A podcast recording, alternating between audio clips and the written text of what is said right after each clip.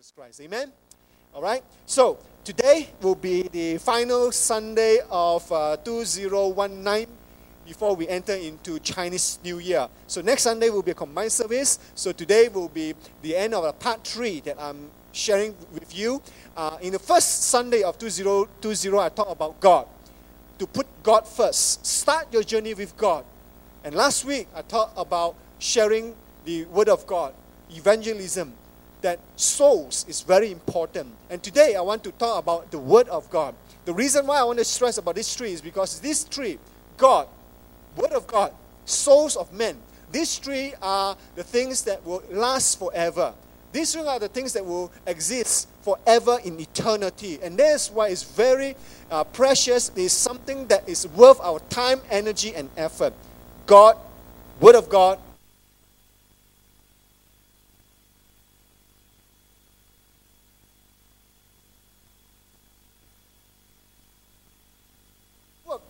means book. And I think that is a very appropriate and very fitting word book. The Bible is a book because it's a book for all people of all time, of all culture, and it is something that everyone, regardless of their background, regardless of the culture, that this is the book that will speak to them.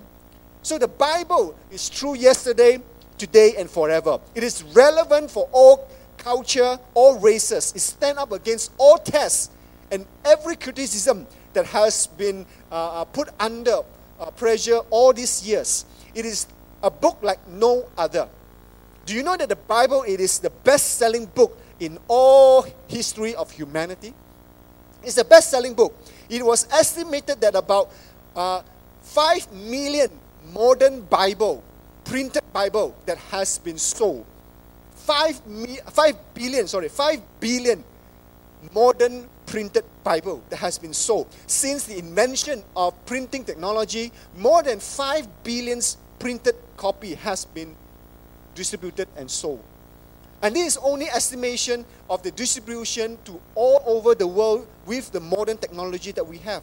This is the statistic from the modern world, but we haven't taken into account in the ancient time when there's no printing technology, the Bible was copied by hand, hand copied one by one, meticulously, word by word, phrase by phrase, paragraph by paragraph, row by row, column by column. That means that if the first row have eight words, they have to copy exactly eight words. You cannot have more, you cannot have less. That's how meticulous it is in copying and preserving the Bible, the scripture from the ancient time until today. And it is also estimated that the full Bible, the entire Bible, the full Bible from Genesis to Revelation, it has been translated to more than 700 languages of the entire world. More than 700 languages. And parts of the Bible, either the book of Psalms, the first four book of the, God, uh, the, the, the New Testament, the four gospel, parts of the gospel has been translated to more than 2,500 sub-languages and dialect of the world. Because there are some sub-languages and dialect which is not a written word, it is not a full language, but yet there are people who have the effort to translate parts of the Bible into their languages. And the Bible is the most read book in the entire human history. No other book came close. So it is really a remarkable book, an amazing book. And there are altogether how many books in the Bible? 66. Divided into two main parts the Old Testament and the New Testament. How many books are there in the Old Testament? 39. How many are there in the New Testament? 27. So the word testament actually means covenant. The word testament means covenant. It is God's covenant to the people. It's God's covenant for humanity, for mankind. The Old Testament is a story of creation. It's a story of the founding and the preservation of the nation of Israel. The New Testament talks about the person of Christ, the work of the Holy Spirit, the life of the church, and the end times. So these are the two main contents of the Bible. And also amazingly, there are more than 40 different authors who wrote the Bible. And the Bible was written over a period of 1,500 years, separated by so many years, by so many authors. It was written in three different languages. The Old Testament is written in Hebrew, the New Testament is mostly written in Greek, and some part is in Aramaic. The first author of the Bible is Moses. Moses wrote the first five book of the Bible, Genesis to Deuteronomy. And the last author is Apostle John, the one who wrote the book of Revelation. So some other uh, famous author of the Bible includes King David, King Solomon, Prophet Daniel, Jonah, Isaiah, Ezekiel. In the, Old, in the New Testament, we have Peter, Luke, Paul. So these are some of the people who have written the Bible. And all the authors, they came from all walks of life. They were kings, fishermen, priests, government officials, farmers, shepherds, doctors. They came from all walks of life. Some were educated, most were not. They lived in different time of history throughout the 1,500 years, separated by tens and even thousands of years. And man, in many cases, over the 40 authors who wrote the Bible, they are complete strangers to one another. They do not know one another. They have never met one another. Most of them, although some of them, they live in the same time. And although they came from different background, they live in different time, they live in different culture over a span of 1,500 years. Incredibly, all of them wrote the same thing about God, about the message from God, about the nature of God, about the character of God, about the plan of God. They all wrote the same thing. They all agree in their writing about God, even though it is separated in 1,500 years. That's how amazing the book of the Bible is. What was the longest book to be written is the Bible. It took 1,500 years to be written, and it has been translated to so many languages, so many sub languages and dialect. It has been printed, so many copies being sold, so many copies. And it is also one of the book that has been given freely to so many people. It's an amazing book. And there are so many people, 40 over authors, who have written them down.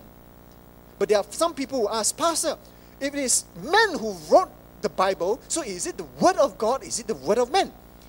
Now, 2 Peter chapter 1, verse 20 to 21 says here, Above all, you must understand that no prophecy of the scripture came about by the prophet's own interpretation of things. For prophecy never had its origin in the human word, in the human view, but prophets through human though human, spoke from God as they were carried along by the Holy Spirit. Now, the Bible was written under the inspiration and the guidance of the Holy Spirit. God will use a person, Moses, Luke, Peter, Isaiah, Ezekiel, Jonah. God will use them, and the Holy Spirit will inspire them to write every word, every sentence. So each word, each sentence were all inspired by the Holy Spirit both the Old Testament and the New Testament, they are all inspired by the Holy Spirit. There was a revelation that is given to men by the Holy Spirit, and the person wrote it down under the guidance of the Holy Spirit. So the Bible is the Word of God revealed to us by God Himself through the Holy Spirit and written by many different authors. And that's why you can write about the same thing, even though written by so many authors in a span of 1,500 years. 1 Thessalonians chapter 2, verse 13. And we also thank God continually because when you received the word of God, which you heard from us, you accepted it not as human word, but as it actually is the word of God, which is indeed at work in you who believe. So the Bible is not just a book of good suggestion. It's not just a religious manuscript for the religion of Christianity. It is the very word of God itself. The Bible is the word of God. And the Bible is here to instruct us and to guide us. 2 Timothy chapter 3, verse 16. All scripture is God breathed. It is useful for teaching, rebuking, correcting, and training so that we will become righteous. So this is the Bible. It is here to instruct us and guide us. It provides instruction and principle for us to live a holy life, to live a righteous life, to live a godly life. It provides us example and mistakes of human so that we can learn from our life. And also it contains everything that we need to know in order to have the right relationship with God. And Jesus himself when he confronted the Pharisee for their hypocritical practices, Jesus reprimanding them because the Pharisee were using the first five book of Moses, the Torah, to control and manipulate people. And this is what Jesus says, Mark chapter 7, verse 13. And you, the Pharisee, Jesus says, you nullify the word of God by your tradition that you have handed down, and you do many things like that. So Jesus refer the scripture as the word of God. So the Bible is the word of God. And Jesus reminds us that the Bible is a very unique book because it is also the eternal word of God. It lasts forever. Matthew chapter 5, verse 18. For truly I tell you, Jesus says, until heaven and earth disappear, not the smallest letter, not the least stroke of a pen will by any means disappear from the law until everything is accomplished. The law referred to the writing of the first five books of the Torah, the Word. So Jesus referred it as the eternal Word of God, the eternal truth that stands the test of time, culture, and scrutiny. It is something which is true from the beginning of time. It's true now, and the Word of God will be true for eternity. Because God is a living God, and the Word of God is a living Word. So, knowing all these things, today I want to share about this. How shall we approach the living Word of God? What shall we do with this living Word of God? As a believer of Jesus Christ, we are called to be more like Christ in our character, in our behavior, in our mindset, in our attitude. In order to become more like Christ, we, we must live out the Word of God. It is not just to become a good person in order to become Christ like. No. To become Christ like, we need to live out the Word of God. Because the Word of God gives life. When God speaks, your life will be transformed. But only the, the, the transformation can only happen when you make Bible the authoritative standard for your life. When you make the Bible the compass that you, really, you, you rely on for your life when you make the Bible the counsel that you listen to for your life, when you make the Bible the benchmark of right and wrong, when you evaluate things, then you'll be able to live a blessed life, an abundant life. That there will be love, joy, and peace in your life. So, very quickly, I would like to share with you four things that we need to do with the living Word of God together for the rest of this year. And I'd like to base my sharing on the book of James this morning. James chapter 1, verse 22 to 25 says here, Do not merely listen to the word of God and so deceive yourself.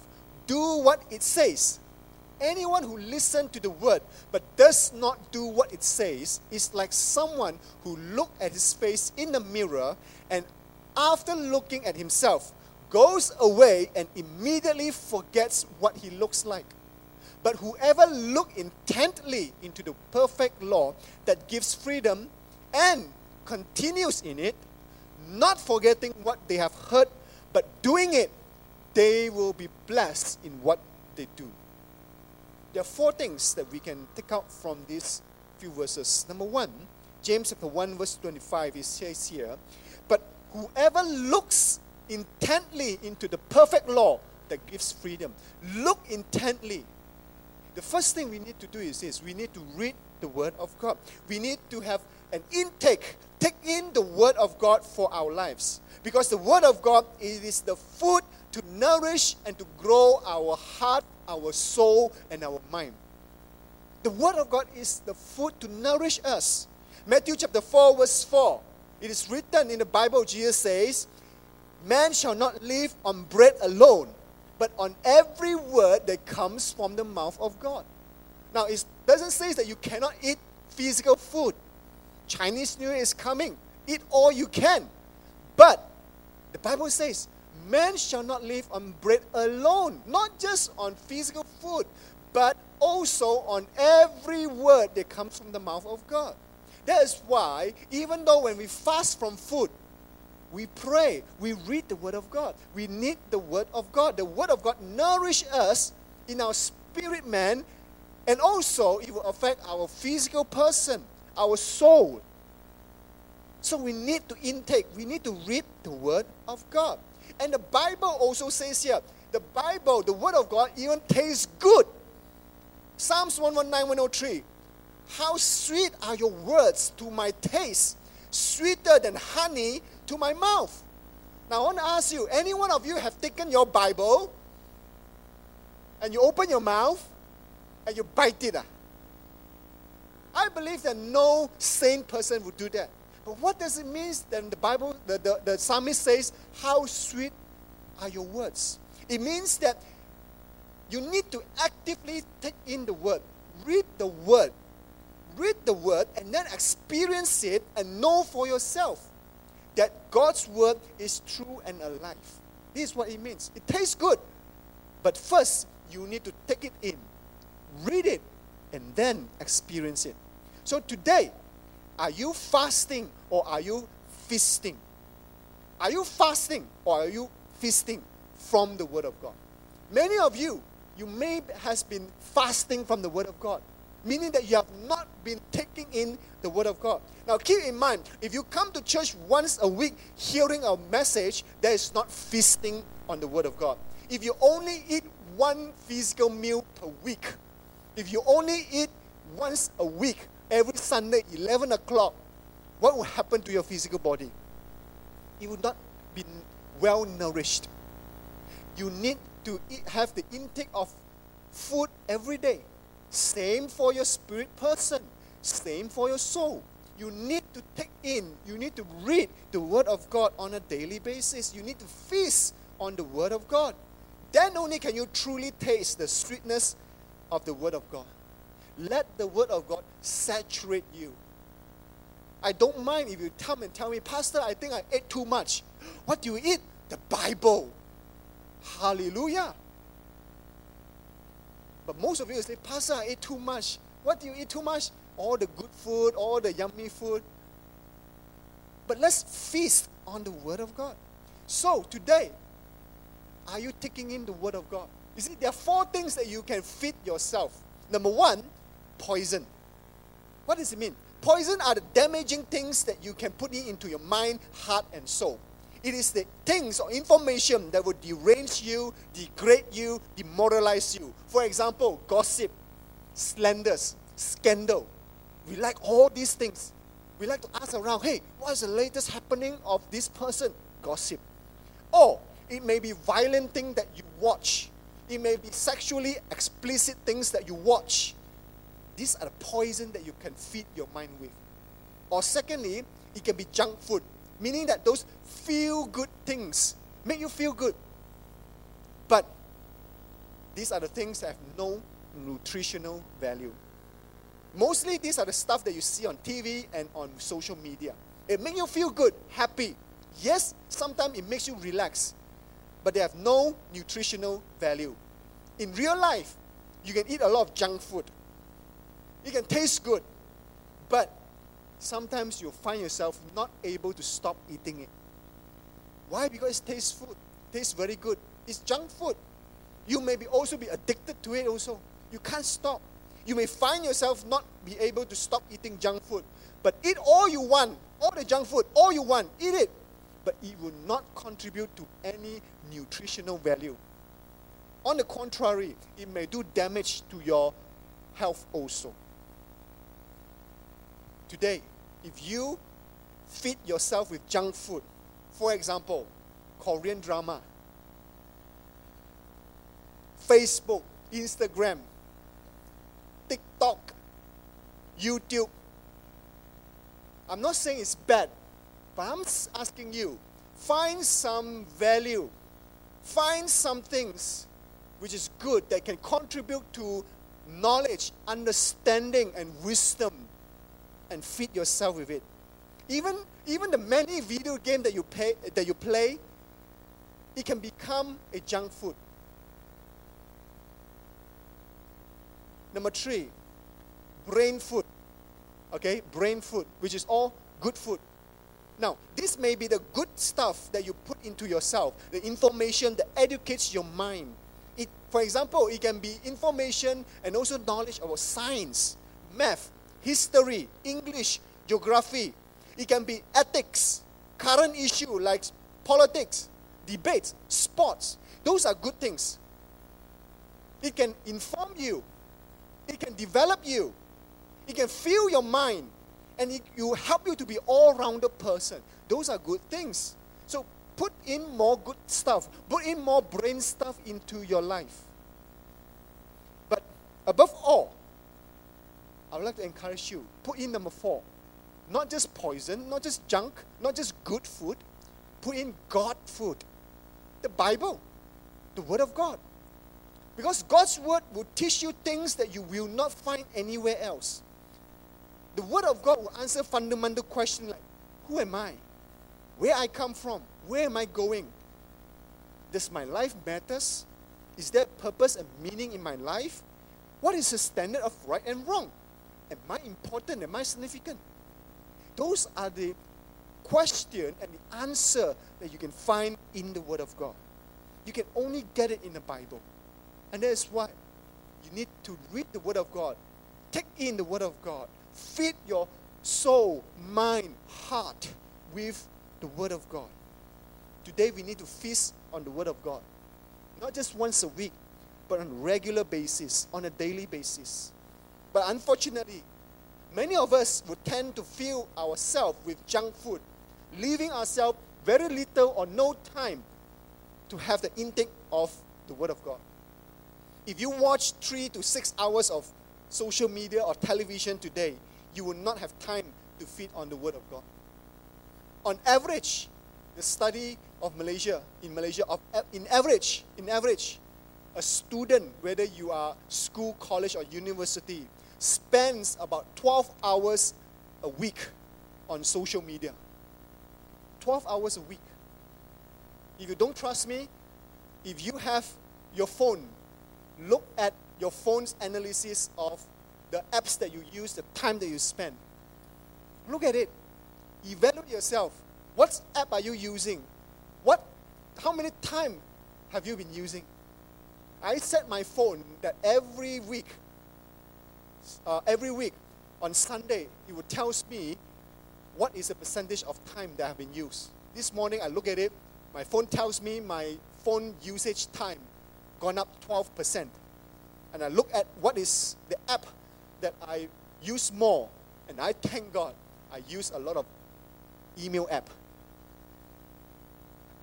30% of my time when I use my phone is my email. And the second one, 20 over percent, is my WhatsApp. So I see how I use my phone so that I will make sure that my time is being used wisely here on earth. So if you use three to six hours to watch television, to watch YouTube, for your TikTok, you may not have time for the Word of God. If you use four or five hours to play video game, you may not have the discipline or the appetite to have the Word of God. And worse yet, you won't even feel hungry or desire for the Word of God. You may even find it very boring to read the Word of God. This year, let us cut down the junk food. Let us cut it down. Get ourselves disciplined. Let learn to take in, to read the Bible and feast on the Word of God. Let us read it. The Bible says, look intently. Look intently. Not just browse it through, not just simply read it. Look intently. Guys, when you like a girl, what do you do? You look intently. By the way, not with lust, okay? You look intently. You see, we, we say that we love God. We sing that we love Jesus. We pray and say, Jesus, I love you. But have you ever looked intently into the Word of God? We need to start doing it this year. First thing we need to do, look intently, read the Word of God, intake the Word of God. Secondly, meditate the Word of God. Now, what does it mean to meditate the Word of God? Some people think that meditation is put your mind into empty space. Set it on neutral. Breathe in, breathe out, and it says, Om. No, that is not meditation. Meditation is when you seriously think about something, seriously chew on something, think about something over and over and over again. Psalm chapter 1, verse 30, 1 to 3 says here, Blessed is the one who does not walk in the step with the wicked, or stand in the way that sinners take, or sit in the company of mocker. But blessed is the one whose delight is in the law of God, and who meditate his law day and night.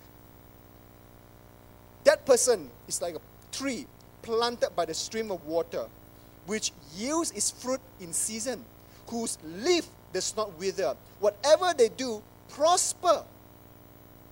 Meditation is like planting yourself in the Word of God.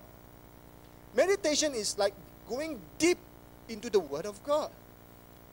And you do that when you grow deep in the Word of God, when the storm of life come, when the challenges of life come, when the hardship of life come, when the time of confusion comes, when the pain and sorrow comes, you will be able to stand strong. You will be like a tree planted by the stream of water. You'll be strong. You'll be fruitful. Meditation. But we need to meditate. Not only read, meditate. That means you think about it over and over. James chapter 1, verse 25, coming back to this verse.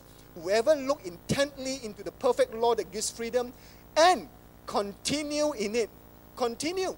That means after you read the Word of God, you continue in the Word of God. You meditate on the Word of God. You continue to think about it. You continue to continue to measure and assess your value, your thoughts, your mindset, your behavior, your attitude. Assess all these things in your life based on the Word of God. Continue in it. That's how you meditate it. Now, many of you say, Pastor, but I don't know how to meditate. Actually, you do. Let me tell you why. How many of you you know how to worry? If you know how to worry, you know how to meditate. You know what's worry? Worry is when you think about something over and over again, but you are thinking it in a negative way. And that's called worry. What is meditation? Meditation is when you think about the Word of God over and over again, but not in a negative way, but in a godly way. That is meditation. If you know how to worry, you will be able to meditate. It is simply focusing on the Word of God over and over again. So, how do you meditate on the Word of God? First, read a passage of Scripture. You must read the passage of Scripture. By the way, you can read a lot of good devotional books. I'm not saying that it's not good, but ultimately, read the Word of God. Because the Word of God is the Word of God. Don't just read a lot of other stuff about the Word of God. Read the Word of God. Ultimately, first read the Word of God. Secondly, reflect on the truth of what you have just read. Number three, respond to it. If the Bible says do this, you do this. If the Bible says stop, you stop. The Bible says change, you change. Respond to it. And number, number four, you must listen and also obey it. So that is how you meditate the Word of God. So this year, I would like to challenge all of us, including myself. Let's start off 2020 in reading the Word of God, looking intently into the Word of God, and continue on it, re- meditating, reading and meditating the Word of God. How? Let me introduce to you this. Next slide. Next slide. This year, I would like to introduce you this. By the way, I'm not given any commission, yeah? It's free anyway. This is a YouVersion Bible app. Many of you, you have this habit of reading the Bible. But I also found out that many of you, you do not and does not have this habit. For whatever reason, even though you are a Christian for many years, you have not had this habit of reading and meditating. So this year, last, let, let's start off right. Let's start off different.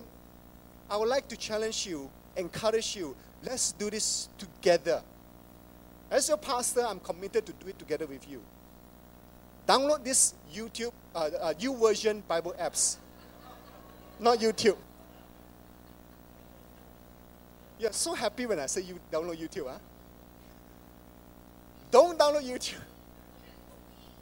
You're listening good. Download this U, version, okay? It's for free, whether in your Apple or whatever dan line line. Okay, it's only Apple and dan line line. Okay. And then register yourself. After you register yourself, you add me as friend. Okay, you look for Mike Leo 8, M I K E L E O 8. Why 8? Pastor, you, you like number 8 on on ah? No. Because when I download this many years ago, I register myself, I put M I K E L E O, taken. So I put M I K L E O 1, taken. Number 2, taken. So try, try, try. Number 8, available. And that's why it's M I K L E O 8. Download YouVersion, register yourself, add, your, add the friend. Look for my name. But if you have my phone number in your phone, my face will appear. Because YouVersion will access into your contact list and you can find all the people who have downloaded and registered themselves for YouVersion. Add me as a friend. And then this is what I will want to do with you. Next one. There are many Bible reading plan in the YouVersion Bible app. And as I browse through, as you become my friend, I will want to invite you to participate in this four Bible reading plan. The book of Mark, Matthew, Luke, John. I would like to invite you to start with the book of Mark. Let's read the book of Mark every day. There's a devotion, there's a Bible reading, and there's a meditation through this app. Let's start with the book of Mark because it's the shortest book. And after that, we will do the book of Matthew, Luke, and John. And I hope that we can do this by the end of April. Let's try. Let's do this together. That we will read the book of Mark, Matthew, Luke, and John together in the first quarter of 2020. In your phone, I would like to invite you to participate in this reading plan. So, add me, and I will add you into the reading of the book of Mark. And this will how it looks like. There will be a devotional. Every day you read a devotional. Every day you read one chapter, and then the most important thing, the most interesting thing is when you click on Talk It Over. So when you click on Talk It Over, it will bring you to a page like this. Next slide. Based on today's reading, what is one thing that God is saying to you? So you can post your comment. Your comment will be available for everyone to see. Anyone who participated in this campaign together with me in this group, the person will be able to see it. Don't be scared. I'm not here to check on you. I'm here to encourage you to do it together. I'm here to encourage you to do this. Now, I know some of you say, Pastor, I've been doing it faithfully. You want me to join also? Uh? Depends on you. You want to do it together, I will be happy. But you, if you already have this habit of your own devotional time, Bible reading time, you can continue on. It's good. But this is something I want to do for the rest of us who have yet to have the habit, who are struggling for whatever reason. You wanted to start, but you never got to start it. I would like to do it with you. I would like to encourage you. Let's do it together. This year, I would like to encourage you. Let's participate in it. I pray that you make this effort to go out from your comfort zone, download, register, add me to your friend, participate in the reading of the gospel the book of Mark, 16 chapter, the book of Matthew, 28th chapter, the book of Luke, 24th chapter, the book of John, 21 chapter, altogether 89 chapter. If you start 1st February, you'll be able to end by 30th April. Let's target to read the first four gospel together by the end of April. Let's do this. Let's look intently into the Word of God and let us meditate. My prayer is that we will make our best effort, time, and energy to look intently into the perfect Word of God together. Meditate on it together. And there's a power when we come to do it together. And there's something I would like to strongly encourage you. Let's do this together as a body of Christ. Read the Word, meditate it. Let's move on. Number three, memorize the Word of God. The third thing that we need to do with the eternal Word of God is to memorize it. James chapter 1, verse 25. Whoever look intently into the perfect law that gives freedom and continue it uh, and continues in it, not forgetting what they have heard. Not forgetting. This year, I don't want you to become a spiritual baby again. It's time to grow up. It's time to live a blessed life. It's time to hide and treasure the Word of God in your heart. And this is a very important way to start. Let's memorize the Word of God together. You may think that you may not have a good memory. You may not think that you are able to memorize, but let me tell you this you remember what is important to you. You remember what you care most about. How many of you you can remember birth date? You can remember birth date of your spouse. You can remember the birth date of your parents. You can remember the birth date of your children. You can remember your IC number, your car plate number, some of the important number that you have. You can, you can remember your house, your house address. I hope you remember your house address. Some of you, when I ask you, hey, what, where, where, where, where, where do you stay? I want to come and visit you. Uh, I don't know where, where's my address. Uh. I, I, I send you my Waze. Uh. You remember what is important. You remember what you care about. Husband, boyfriend, if you tell your wife or your girlfriend and says, I love you, but I can't remember your birthday. I can't remember when is our anniversary. You are looking for trouble, man. How many of you you will say you love Jesus? How many of you you say you love Jesus all your heart, all your soul, all your mind? If so, let us remember what we care most about the Word of God. Remember, memorize it. You see, memory is a skill that you can learn, it's a muscle that you can strengthen.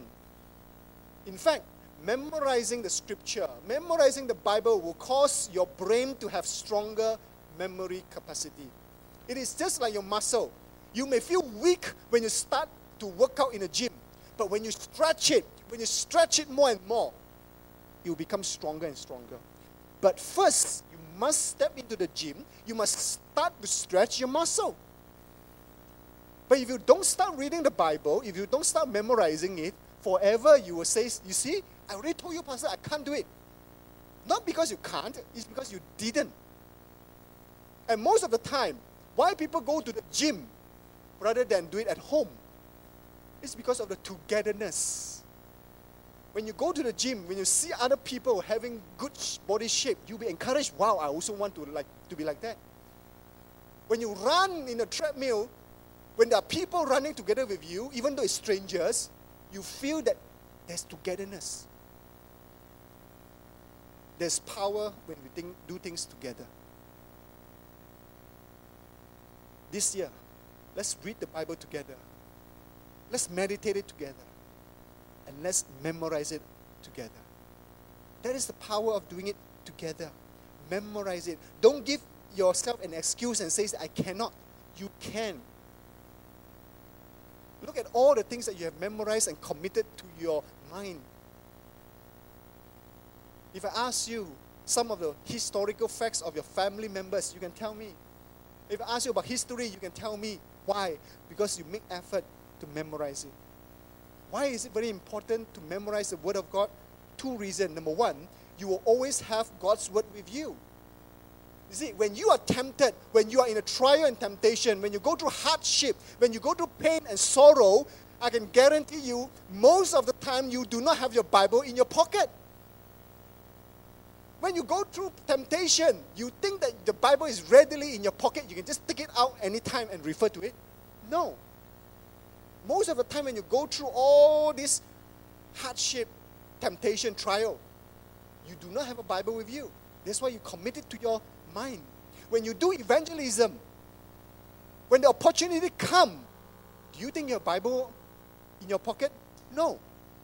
When you need to pray for someone, when you need to say something encouraging to a person, do you think you have Bible always in your pocket? No.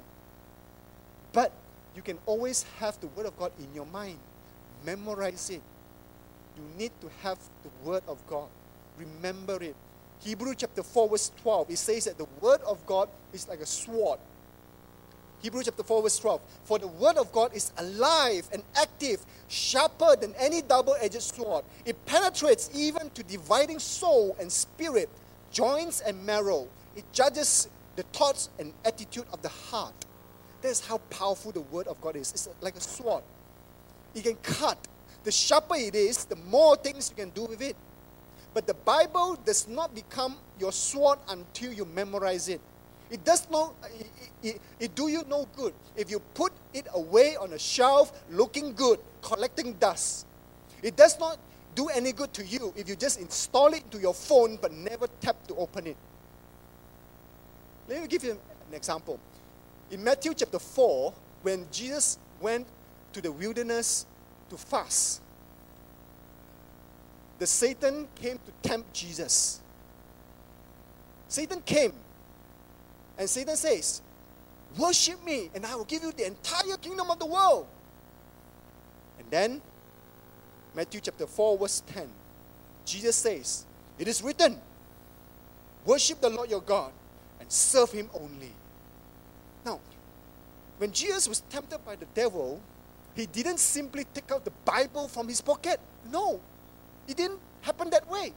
He didn't suddenly take the Bible from his pocket and then he start to, to, to, to search over, just open. Oh, I think, uh, wait, uh, Satan, uh, you, you, you, you say worship you. Uh. Let, me, let me search in the Bible. I think somewhere in the book of Deuteronomy. Uh, wait, uh, Deuteronomy is Old Testament or New Testament.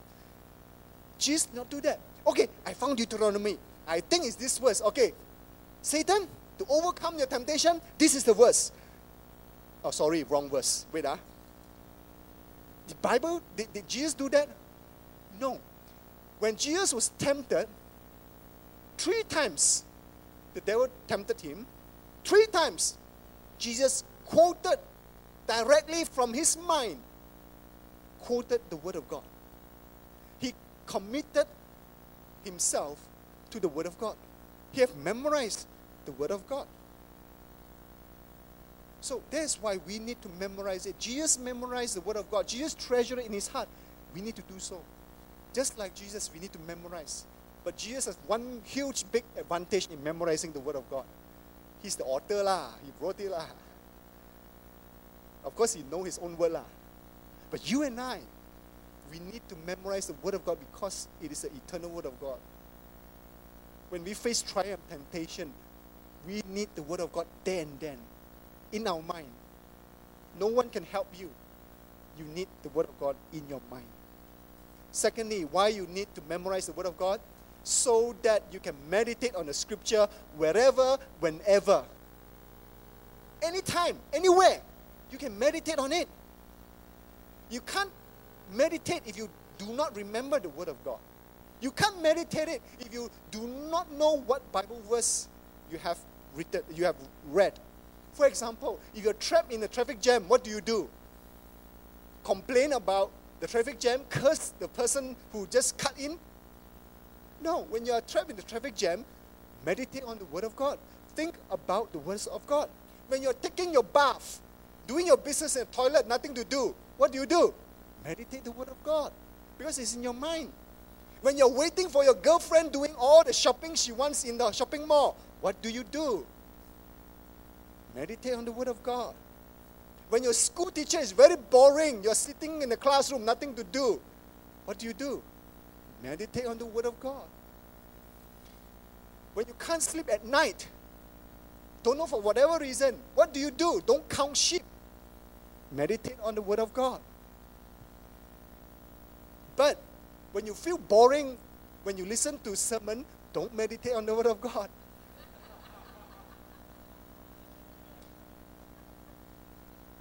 Why is it important? Because you can meditate the scripture whenever, wherever. You can chew on it whenever, wherever. I like the, the example from the cow. You know the cow? The cow has four different stomach. Technically, it's not called four different stomach. It's one stomach, but four different compartments. The, the, the cow can, can rummage the grass, chew on it, and then swallow it. At any time the cow feels that hungry or want to eat something, it can regurgitate and chew on it and swallow it again. It may sound gross, but I think that is some a principle that we can have, you know. Read the Word of God. Read the Word of God. Read the Word of God. Put it into your mind. Memorize it. Commit into your memorization. At any time, anywhere, you feel nothing to do. Think about the Word of God. Review it. Meditate it. But you can't do it if there's no Word in you, if you don't memorize it. So this year, let me encourage you, memorize it. Do you know that memorizing the Word of God comes with the blessing of prosperity. Chinese New Year, we like to talk about prosperity, right? Joshua chapter 1, verse 8, it says here Keep this book of the law always on your lips, meditate on it day and night, so that you may be careful to do everything written. Then you will be prosperous and successful. Chinese New Year, when people come to you, hey, Christian don't believe in prosperity. Ah. We say, yes, we believe in prosperity. Bible talk about prosperity. Is it? Yeah. Let me tell you, uh, by the way, I'm a Christian. Huh? Quote this verse. If you meditate on the word of God, you will be prosperous day and night. You'll be prosperous, successful. Of course, it's not just finance. God says He will bless you according to His riches in glory. Meditation comes with a promise of blessing in terms of prosperity and success. My prayer is this that we will commit to read the Bible, meditate, and memorize it together.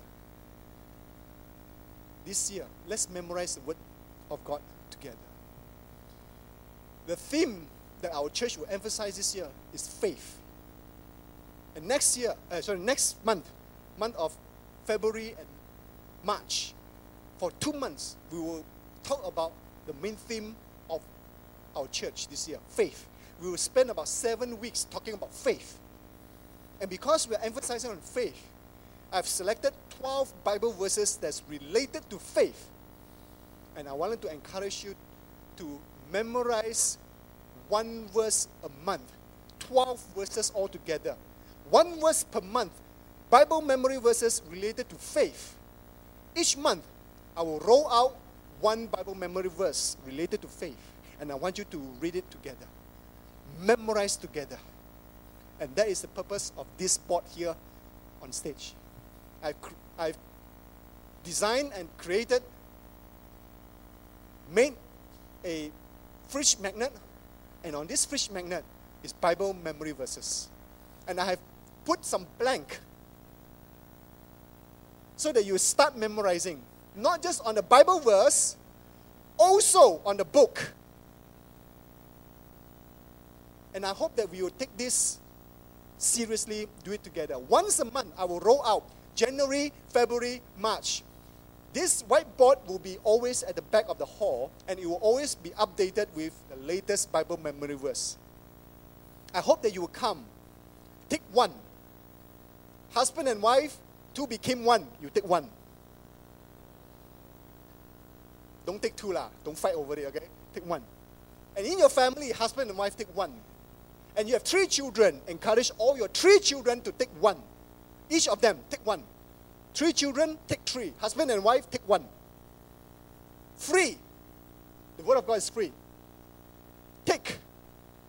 After you take, because it's a fridge magnet, make way from, from your fridge. Some of your fridge is decorated with so many nice fridge magnet. I know it's nice. I know it's memorable, uh, memorable, what? Memorable, blah, blah, blah. You know, you went to France, you buy something, you went to America, you buy something, you put it there. But this is the word of God. Make way. I will roll out once a month, and there will be 12 of this. By the end of 2020, December, I hope that your fridge magnet will have 12 of this. Collect it one set, and your reward shall be great in heaven. Young people, if you have your study desk, take one, stick it into your study desk. If you do not have something to stick on because it's magnetic, go and buy a magnetic pad from whatever bookshop. Stick it there. Memorize it together. Every month I will roll out one. And today is the one for January. I hope that we will do this together. That every Sunday, every month, you go to this whiteboard, take one, memorize it together. Memorize it together as a family, memorize it together in a small group. We will memorize it together on Sunday service also. There will be blanks. For example, January, for by blank, blank, blank, blank, blank. Five blank means that there's five letters. For by grace, you have been saved through faith. EP is what? Ephesians chapter 2, verse 8. Let's memorize January. For by grace you have been saved through grace. Ephesians chapter 2, verse 8. By the way, it's very important to memorize the book and the chapter also. I am very guilty of this also. I can quote you many Bible memory verses and then I will only tell you somewhere in the Bible, lah, somewhere, somewhere. But sometimes when we say somewhere, actually, it's not really what the Bible says. We may add or subtract because sometimes our memory will fail us. That's why knowing the verse, the Bible uh, book, it will help you to refer back. After the service, I hope that you will take from here Every one of you, husband and wife, take one. Young people, young adult, take one. Even if you have children in children church, you want your children to memorize together, take one. But make sure that you do it together as a family. Make sure you do it together with a small group. And on Sunday, we will all do it together.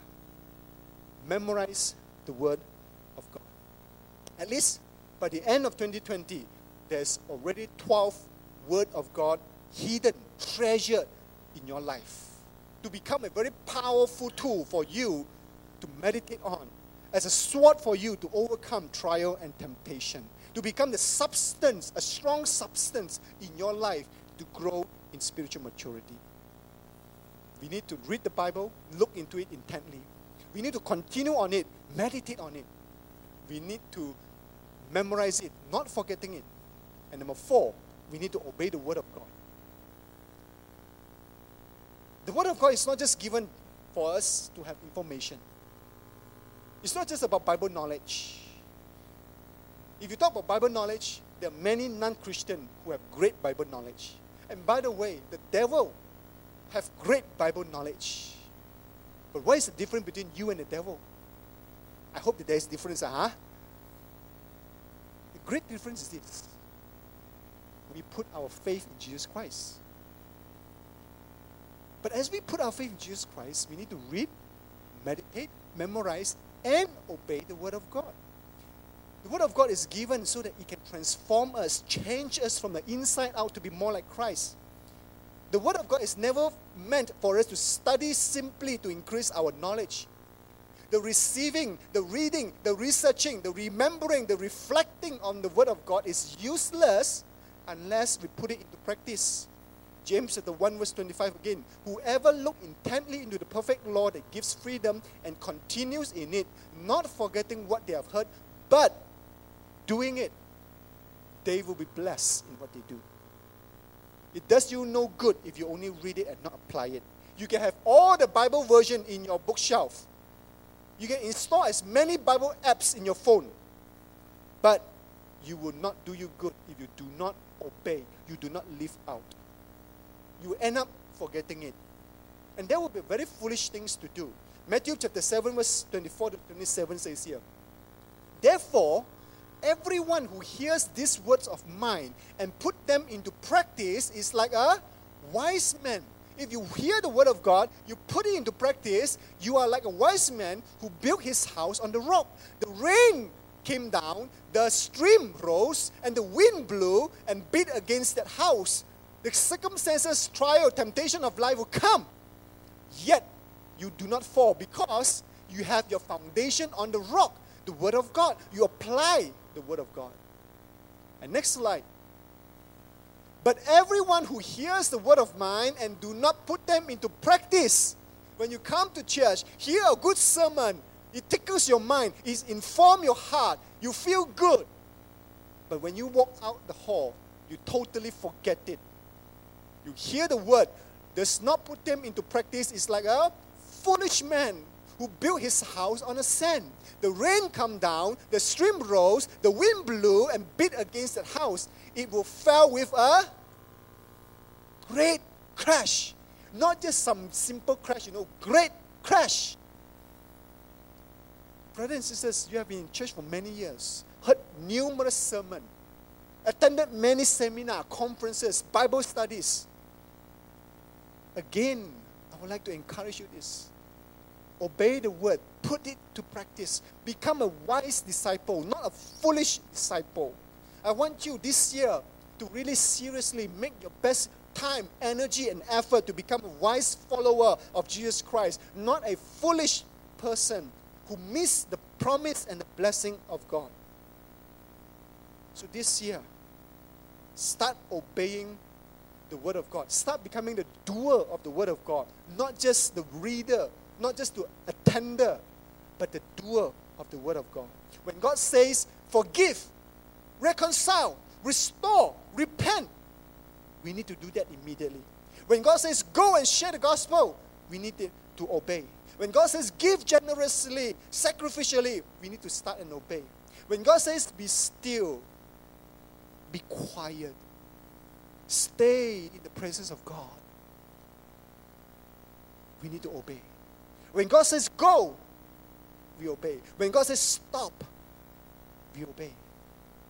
So that our life will be powerful, our life will be transformed, our life will be more like Christ, that we will have a deeper relationship with God, that our walk will be mature, not the same old person as last year, as last last year, so that we will become mature. Why am I doing all these things? It's because I want all of us this year to really change, to really make the effort to put in our time, energy, and effort to something that really matters for eternity, to put God first, to put the Word of God first, to put the soul of man first. And that is something that worth our time, energy, and effort. And by the way, I saw one ping pong ball there. I saw one name. I praise God for the first seat. This coming Chinese New Year, you may be meeting many people. That is a God given opportunity. Start a spiritual conversation. You don't need to preach one hour. Just start a spiritual conversation. Sow the seed. Let's do that. Let's give our best to the Lord. Lastly, in conclusion, let me tell you this.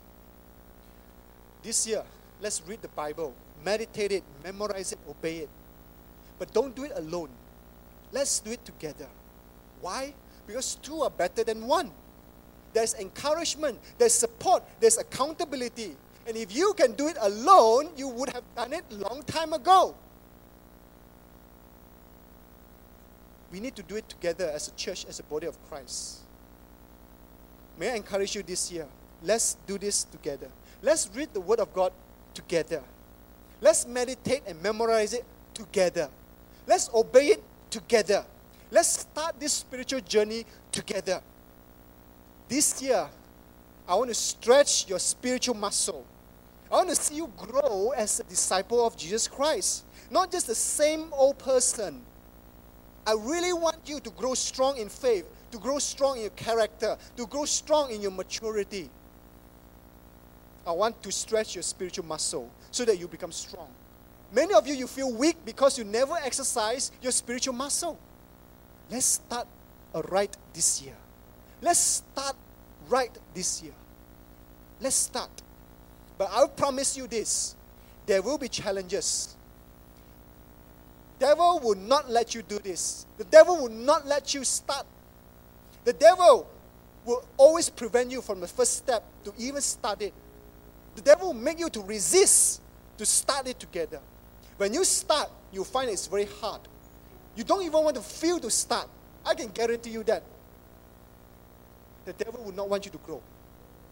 And even if you manage to start, you find it very hard to endure, to continue. The devil is going to di- distract you, discourage you, to remind you that you are so lazy. It reminds you that it's okay to delay. Those challenges will come. And I can promise you if you do it together, we encourage one another, we commit to it together. There's power in unity, there's power in encouragement, there's power when we come together. There's nothing that we cannot do. The story of the Tower of Babel, the people were united. And the Bible says there's nothing that they cannot do. But unfortunately, the people during the Tower of Babel, they did something against God. But when men come together, there's nothing we cannot do. This year, this month, today, let's do this together. By faith, commitment, committing to God, in reading the Word of God, meditating it, memorizing it, obeying it. To put God first, put the Word of God first, put the soul of man first. And I can guarantee you this by the end of this year, you will reap the reward of joy. You will have joy, you have peace, and God will be in your life, and you will really experience the promise and the blessing of God like never before. Because you have stretched your, feet, uh, your spiritual muscle. It will make you stronger. Your spirit person will be stronger. It, it will influence your physical life, your relational life, your career, your family, your health, your emotion. The holistic person, it will be influenced. But we need to start right this year, right now, I would like to challenge you this. Let's do this together. Don't take this lightly. Don't take God lightly. Don't take the word of God lightly. Don't take the soul of man lightly. Because there is eternal consequence. It's worth our best effort, time, and energy. Let's stand.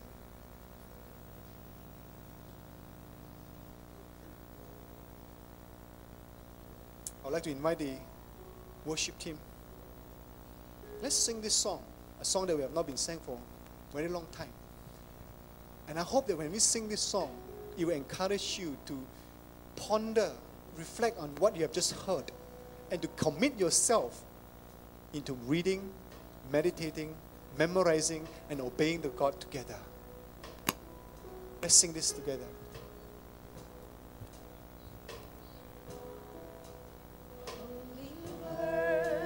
long for our in this world. They resound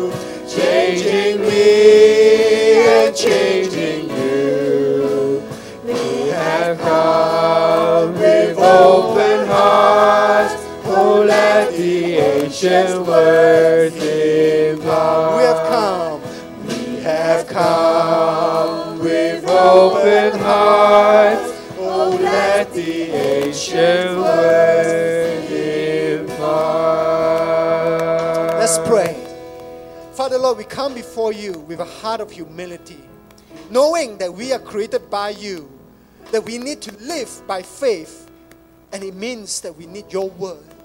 The man shall not live on bread alone, but by every word that comes from the mouth of the Lord, that comes from the living word of God, the eternal word of God. Father Lord, we have this privilege to have in our hand, in our devices, the eternal word of God. That this country has allowed us to have the freedom to exercise our faith. Father Lord, let us not take this as granted. Let us not take this, Father Lord, as an opportunity that will be missed. I pray, Father God, that this year that we will really take seriously the word of God in our mind, in our heart, in our soul. That we will start to read it regularly, read it on a daily basis. That we will start meditating on it, think about it. That we will over and over again think about the word of God and evaluate it upon our value, upon our attitude, our behavior, our character you need to start memorizing the Word of God so that it became the sword for us to fight trial and temptation, that it will become the strength for us in time of needs, and so that we can med- meditate on it everywhere and anywhere that we go. Father Lord, help us also to obey the Word of God, that we will not just read and forget, we will read and obey when you say forgive, we will forgive. When you say reconcile, we will reconcile. When you say go, we will go. When you say give, we will give. When you say be still, we will come to the feet of our Lord Jesus Christ. Father Lord, this year, help us to start aright. There will be temptation, there will be distraction, there will be hardship. Because discipline require us to give up and come out from a comfort zone. Help us to start, oh Lord, because we can't do it by ourselves. We need the encouragement of our fellow brother and sister to do it together. And we need the power of the Holy Spirit. Therefore, Holy Spirit, right now, I pray that you anoint each one of us, grant us and empower us in the name of Jesus that we will start, we will start, we will start, and we will continue, we will continue, and we will not forget, and we will do what it says. All because of the power of the Holy Spirit supporting us, empowering us. And as we do it with all other brothers and sisters in Christ, I pray that First Assembly will become a church strong in faith, strong in word, strong in character. That this will be a church that will have the favor of the Lord, the anointing of the Lord, and the glory of the Lord will shine forth because we obey the word of God. Father God, this shall not be just a good message. This will be a message that we will take our action upon. Be doer of the word of God. And at the end of this year, we know that as we exercise our spiritual muscle, as we stretch our spiritual muscle, we know there's going to be joy. Those who sow with tears will reap with joy. There will be hardship, but we endure we go through, we run this race. And by the end of this year, and we can truly say is we have run the race, we have kept the faith, and there shall be joy, Father Lord. Help us to endure together, to do this together as a family, do this together in a small group, do this together as a church. Never again, Father Lord, that we want to be a lukewarm Christian not just a Sunday Christian, but we want to change, start aright. Help us, O oh Lord. And as we, Father Lord, come to the season of Chinese New Year, as we meet with people, give us opportunity to have spiritual conversation. Give us, Father Lord, the mindset. Grant us the boldness, the courage to open up our mouth, put words into our mouth to say. Give us that confidence to sow the seed of faith. Keep our health. Give us the discipline. And as we travel, I pray for safe journey mercy. Give us a time of reconciliation with people. Give us a time that we can be with people, impacting their lives. A time that we can rest. A time that we can refresh. A time that we can renew. Father Lord, thank you for all this opportunity that we can live our life truly as a disciple of Jesus Christ. In Jesus' name, we ask and we pray. Amen. Before I seated, see for their hypocritical practices, Jesus reprimanding them because the Pharisees were using the first five book of Moses, the Torah, to control and manipulate people. And this is what Jesus says, Mark chapter 7, verse 13. And you, the Pharisee, Jesus says, you nullify the word of God by your tradition that you have handed down, and you do many things like that. So Jesus refer the scripture as the word of God. So the Bible is the word of God. And Jesus reminds us that the Bible is a very unique book because it is also the eternal word of God. It lasts forever. Matthew chapter 5, verse 18. For truly I tell you, Jesus says, until heaven and earth disappear, not the smallest letter, not the least stroke of a pen will by any means disappear from the law until everything is accomplished. The law referred to the writing of the first five books of the Torah, the word. So Jesus referred it as the eternal word of God, the eternal truth that stands the test of time, culture, and scrutiny. It is something which is true from the beginning of time. It's true now, and the Word of God will be true for eternity. Because God is a living God, and the Word of God is a living Word. So, knowing all these things, today I want to share about this. How shall we approach the living Word of God? What shall we do with this living Word of God? As a believer of Jesus Christ, we are called to be more like Christ in our character, in our behavior, in our mindset, in our attitude. In order to become more like Christ, we, we must live out the Word of God. It is not just to become a good person in order to become Christ like, no. To become Christ like, we need to live out the Word of God. Because the Word of God gives life. When God speaks, your life will be transformed. But only the, the, the transformation can only happen when you make Bible the authoritative standard for your life. When you make the Bible the compass that you, really, you, you rely on for your life. When you make the Bible the counsel that you listen to for your life. When you make the Bible the benchmark of right and wrong when you evaluate things. Then you'll be able to live a blessed life, an abundant life. That there will be love, joy, and peace in your life. So, very quickly, I would like to share with you four things that we need to do with the living Word of God together for the rest of this year. And I'd like to base my sharing on the book of James this morning. James chapter 1, verse 22 to 25 says here Do not merely listen to the Word of God and so deceive yourself. Do what it says. Anyone who listens to the Word but does not do what it says is like someone who look at his face in the mirror and after looking at himself goes away and immediately forgets what he looks like.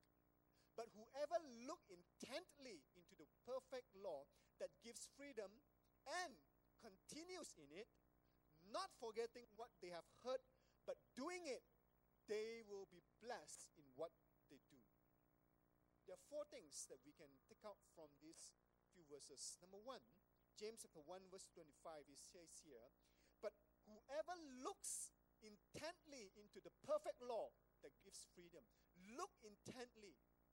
The first thing we need to do is this we need to read the Word of God. We need to have an intake, take in the Word of God for our lives. Because the Word of God is the food to nourish and to grow our heart, our soul, and our mind. The Word of God is the food to nourish us. Matthew chapter 4, verse 4.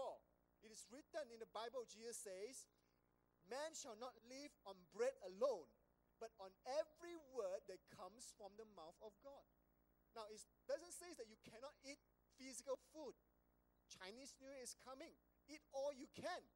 But the Bible says, man shall not live on bread alone, not just on physical food, but also on every word that comes from the mouth of God. That is why, even though when we fast from food, we pray, we read the Word of God. We need the Word of God. The Word of God nourish us in our spirit man, and also it will affect our physical person, our soul. So we need to intake, we need to read the Word of God. And the Bible also says here, the Bible, the Word of God, even tastes good. Psalms 119, 103. How sweet are your words to my taste, sweeter than honey to my mouth. Now I want to ask you, any one of you have taken your Bible and you open your mouth and you bite it? Ah? I believe that no sane person would do that. But what does it mean then the Bible, the, the, the psalmist says, How sweet are your words? It means that you need to actively take in the word, read the word, read the word, and then experience it and know for yourself that God's word is true and alive. This is what it means. It tastes good, but first you need to take it in, read it, and then experience it. So today, are you fasting or are you feasting? Are you fasting or are you feasting from the Word of God? Many of you, you may has been fasting from the Word of God, meaning that you have not been taking in the Word of God. Now, keep in mind, if you come to church once a week hearing a message, that is not feasting on the Word of God. If you only eat one physical meal per week, if you only eat once a week, every Sunday, 11 o'clock, what will happen to your physical body? It will not be well nourished. You need to eat, have the intake of food every day. Same for your spirit person, same for your soul. You need to take in, you need to read the Word of God on a daily basis. You need to feast on the Word of God. Then only can you truly taste the sweetness of the Word of God. Let the word of God saturate you. I don't mind if you come and tell me, Pastor, I think I ate too much. What do you eat? The Bible. Hallelujah. But most of you say, Pastor, I ate too much. What do you eat too much? All the good food, all the yummy food. But let's feast on the Word of God. So today, are you taking in the Word of God? You see, there are four things that you can feed yourself. Number one, poison. What does it mean? Poison are the damaging things that you can put in into your mind, heart, and soul. It is the things or information that will derange you, degrade you, demoralize you. For example, gossip, slanders, scandal. We like all these things. We like to ask around, hey, what is the latest happening of this person? Gossip. Or it may be violent thing that you watch. It may be sexually explicit things that you watch. These are the poison that you can feed your mind with. Or secondly, it can be junk food, meaning that those feel good things make you feel good. But these are the things that have no nutritional value. Mostly these are the stuff that you see on TV and on social media. It makes you feel good, happy. Yes, sometimes it makes you relax, but they have no nutritional value. In real life, you can eat a lot of junk food. It can taste good, but sometimes you'll find yourself not able to stop eating it. Why? Because it tastes food, tastes very good. It's junk food. You may be also be addicted to it also. You can't stop. You may find yourself not be able to stop eating junk food. But eat all you want, all the junk food, all you want, eat it. But it will not contribute to any nutritional value. On the contrary, it may do damage to your health also today, if you feed yourself with junk food, for example, Korean drama,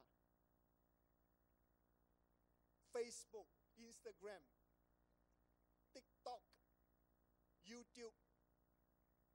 I'm not saying it's bad, but I'm asking you find some value, find some things which is good that can contribute to knowledge, understanding, and wisdom and feed yourself with it.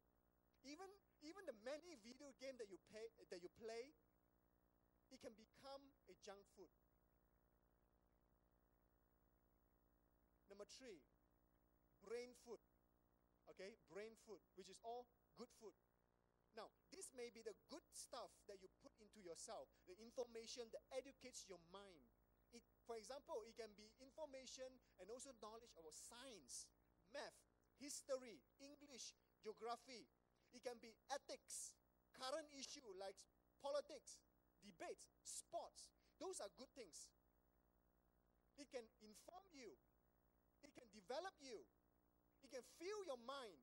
And it will help you to be all-rounded person. Those are good things. So put in more good stuff. Put in more brain stuff into your life. But above all, to encourage you, put in number four. Not just poison, not just junk, not just good food. Put in God food. The Bible, the Word of God. Because God's Word will teach you things that you will not find anywhere else. The Word of God will answer fundamental questions like Who am I? Where I come from? Where am I going? Does my life matters? Is there purpose and meaning in my life? What is the standard of right and wrong? Am I important? Am I significant? Those are the question and the answer that you can find in the Word of God. You can only get it in the Bible. And that is why you need to read the Word of God, take in the Word of God, feed your soul, mind, heart with the Word of God. Today we need to feast on the Word of God.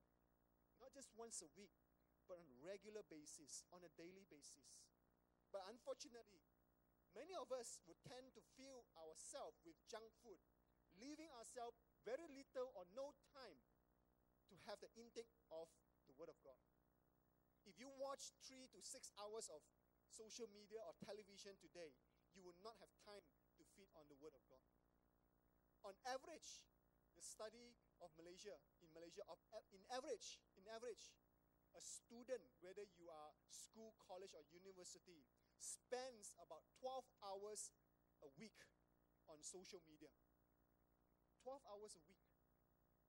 If you don't trust me, if you have your phone, look at your phone's analysis of the apps that you use, the time that you spend. Look at it. Evaluate yourself. What app are you using? What how many time have you been using? I set my phone that every week, uh, every week on Sunday, it would tells me what is the percentage of time that have been used. This morning I look at it, my phone tells me my phone usage time gone up 12%. And I look at what is the app that I use more, and I thank God I use a lot of email app. 30% of my time when I use my phone is my email. And the second one, 20 over percent, is my WhatsApp. So I see how I use my phone so that I will make sure that my time is being used wisely here on earth. So if you use three to six hours to watch television, to watch YouTube, for your TikTok, you may not have time for the Word of God. If you use four or five hours to play video game, you may not have the discipline or the appetite to have the Word of God. And worse yet, you won't even feel hungry or desire for the Word of God. You may even find it very boring to read the Word of God. This year, let us cut down the junk food. Let us cut it down. Get ourselves disciplined. Let learn to take in, to read the Bible and feast on the Word of God. Let us read it. The Bible says, look intently. Look intently. Not just browse it through, not just simply read it. Look intently. Guys, when you like a girl, what do you do? You look intently. By the way, not with lust, okay? You look intently. You see, we, we say that we love God. We sing that we love Jesus. We pray and say, Jesus, I love you. But have you ever looked intently into the Word of God? We need to start doing it this year. First thing we need to do, look intently, read the Word of God, intake the Word of God. Secondly, meditate the Word of God. Now, what does it mean to meditate the Word of God? Some people think that meditation is put your mind into empty space. Set it on neutral. Breathe in, breathe out, and it says, Om. No, that is not meditation. Meditation is when you seriously think about something, seriously chew on something, think about something over and over and over again. Psalm chapter 1, verse 30, 1 to 3 says here, Blessed is the one who does not walk in the step with the wicked, or stand in the way that sinners take, or sit in the company of mocker. But blessed is the one whose delight is in the law of God, and who meditate his law day and night. That person is like a tree planted by the stream of water, which yields its fruit in season, whose leaf does not wither. Whatever they do, prosper. Meditation is like planting yourself in the Word of God. Meditation is like going deep into the Word of God. And you do that when you grow deep in the Word of God, when the storm of life come, when the challenges of life come, when the hardship of life come, when the time of confusion comes, when the pain and sorrow comes, you will be able to stand strong. You will be like a tree planted by the stream of water. You'll be strong. You'll be fruitful. Meditation.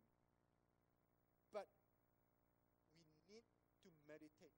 Not only read, meditate. That means you think about it over and over.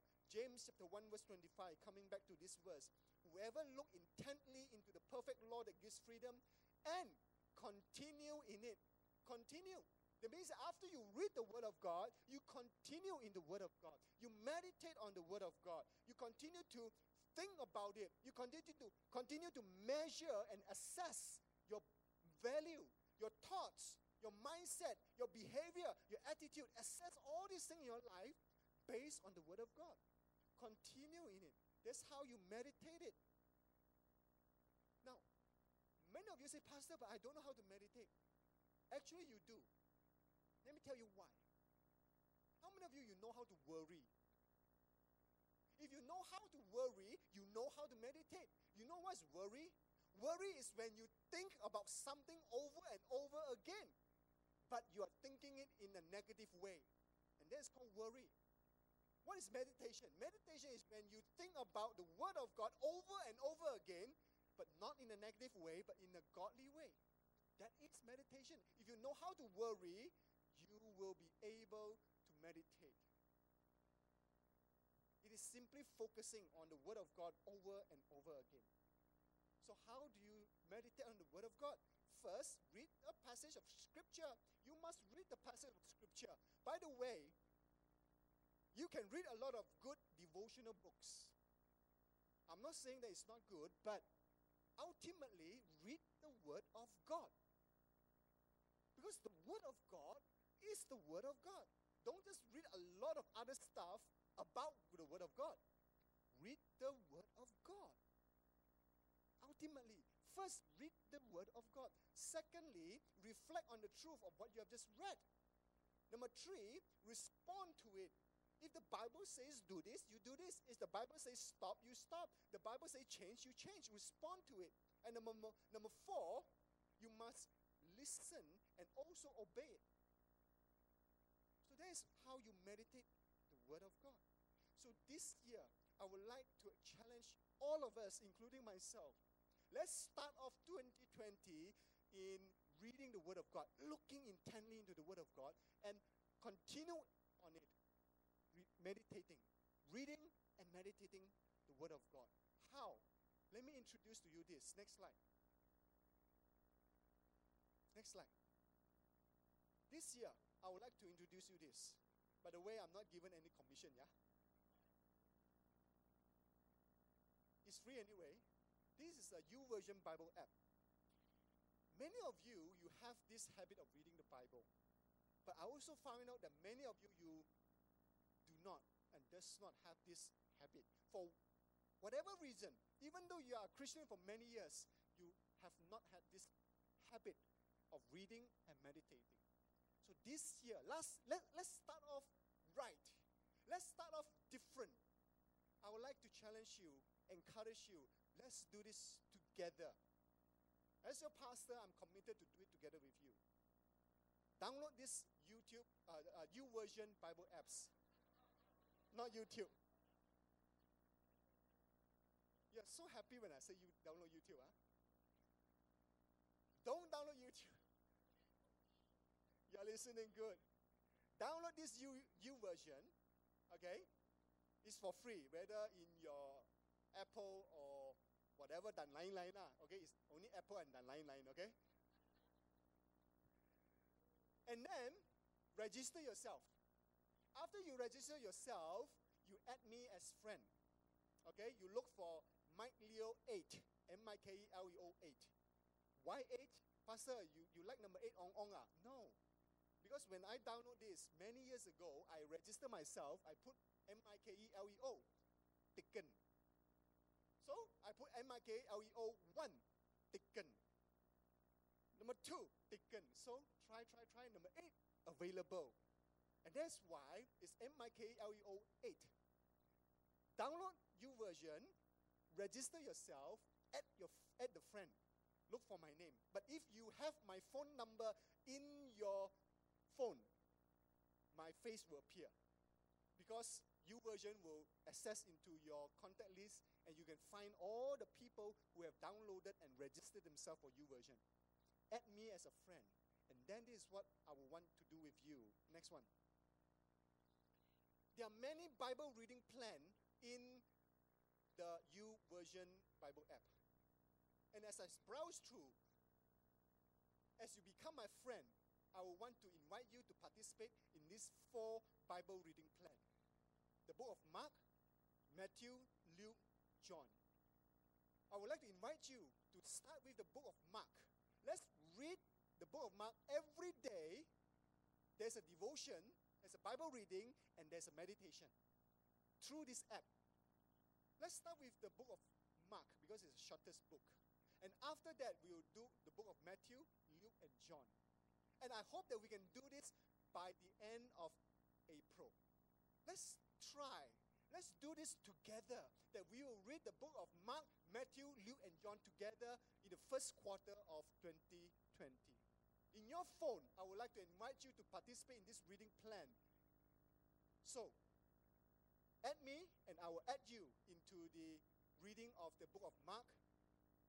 And this will how it looks like. There will be a devotional. Every day you read a devotional. Every day you read one chapter, and then the most important thing, the most interesting thing is when you click on talk it over.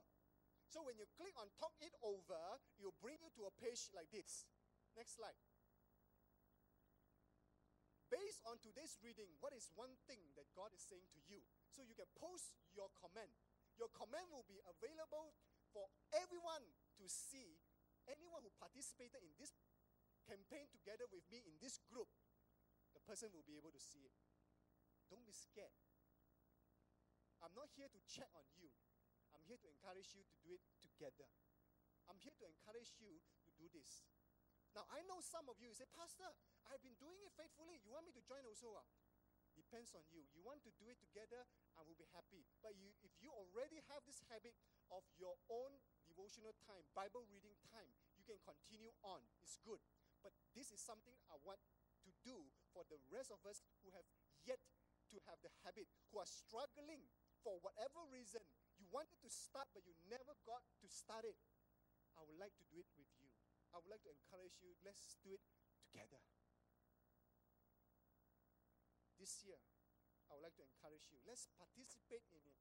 I pray that you make this effort to go out from your comfort zone, download, register, add me to your friend, participate in the reading of the gospel book of Mark, 16 chapter, the book of Matthew, 28 chapter, the book of Luke, 24 chapter, the book of John, 21 chapter, altogether 89 chapter. If you start 1st February, you'll be able to end by 30th April. Let's target to read the first four gospel together by the end of April. Let's do this. Let's look intently into the Word of God and let us meditate. My prayer is that we will make our best effort, time, and energy to look intently into the perfect Word of God together. Meditate on it together. And there's a power when we come to do it together. And there's something I would like to strongly encourage you. Let's do this together as a body of Christ. Read the Word, meditate it. Let's move on. Number three, memorize the Word of God. The third thing that we need to do with the eternal Word of God is to memorize it. James chapter 1, verse 25. Whoever look intently into the perfect law that gives freedom and continue it uh, and continues in it, not forgetting what they have heard. Not forgetting. This year, I don't want you to become a spiritual baby again. It's time to grow up. It's time to live a blessed life. It's time to hide and treasure the Word of God in your heart. And this is a very important way to start. Let's memorize the Word of God together. You may think that you may not have a good memory. You may not think that you are able to memorize, but let me tell you this you remember what is important to you. You remember what you care most about. How many of you you can remember birth date? You can remember birth date of your spouse. You can remember the birth date of your parents. You can remember the birth date of your children. You can remember your IC number, your car plate number, some of the important number that you have. You can, you can remember your house, your house address. I hope you remember your house address. Uh. Some of you, when I ask you, hey, what, where, where, where, where, where do you stay? I want to come and visit you. Uh, I don't know where, where's my address. Uh. I, I, I send you my Waze. Uh. You remember what is important. You remember what you care about. Husband, boyfriend, if you tell your wife or your girlfriend and says, I love you, but I can't remember your birthday. I can't remember when is our anniversary you are looking for trouble, man. How many of you you will say you love Jesus? How many of you you say you love Jesus with all your heart, all your soul, all your mind? If so, let us remember what we care most about the Word of God. Remember, memorize it. You see, memory is a skill that you can learn, it's a muscle that you can strengthen. In fact, memorizing the scripture, memorizing the Bible will cause your brain to have stronger memory capacity. It is just like your muscle. You may feel weak when you start to work out in a gym, but when you stretch it, when you stretch it more and more, you become stronger and stronger. But first, you must step into the gym, you must start to stretch your muscle. But if you don't start reading the Bible, if you don't start memorizing it, forever you will say, You see, I already told you, Pastor, I can't do it. Not because you can't, it's because you didn't.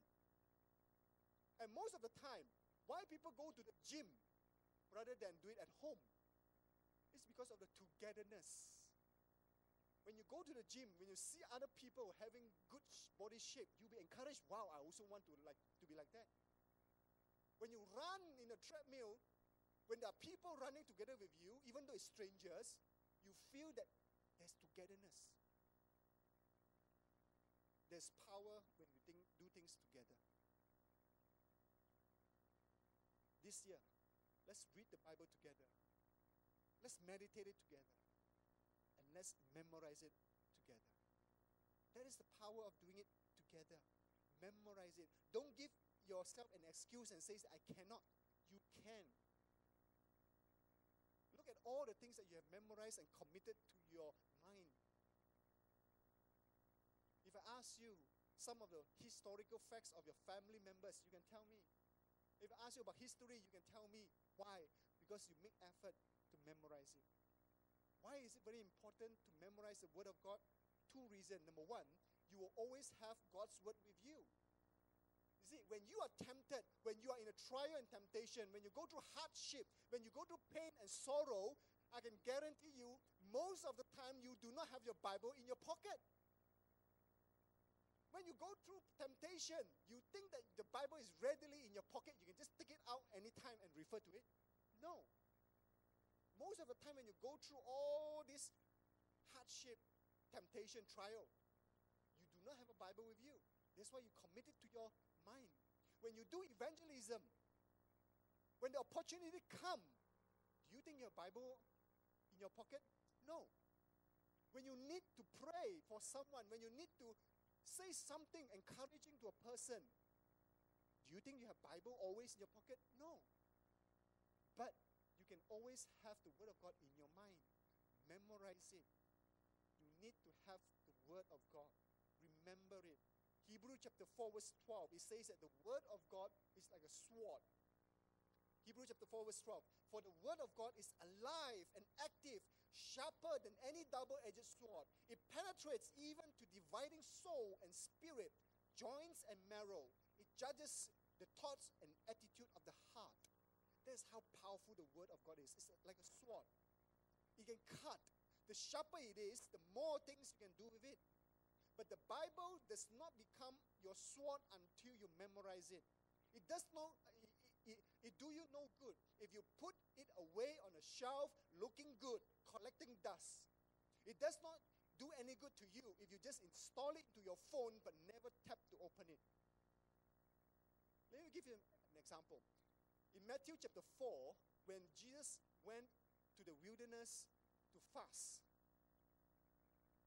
the Satan came to tempt Jesus. Satan came and Satan says, Worship me, and I will give you the entire kingdom of the world. And then, Matthew chapter 4, verse 10, Jesus says, It is written, Worship the Lord your God and serve him only. When Jesus was tempted by the devil, he didn't simply take out the Bible from his pocket. No, it didn't happen that way. He didn't suddenly take the Bible from his pocket and then he start to, to, to, to search over, just open. Oh, I think, uh, wait, uh, Satan, uh, you, you, you, you say worship you. Uh. Let, me, let me search in the Bible. I think somewhere in the book of Deuteronomy. Uh, wait, uh, Deuteronomy is Old Testament or New Testament. Jesus not do that. Okay, I found Deuteronomy. I think it's this verse. Okay, Satan, to overcome your temptation, this is the verse. Oh, sorry, wrong verse. Wait, ah. The Bible, did, did Jesus do that? No. When Jesus was tempted, three times the devil tempted him. Three times Jesus quoted directly from his mind, quoted the Word of God.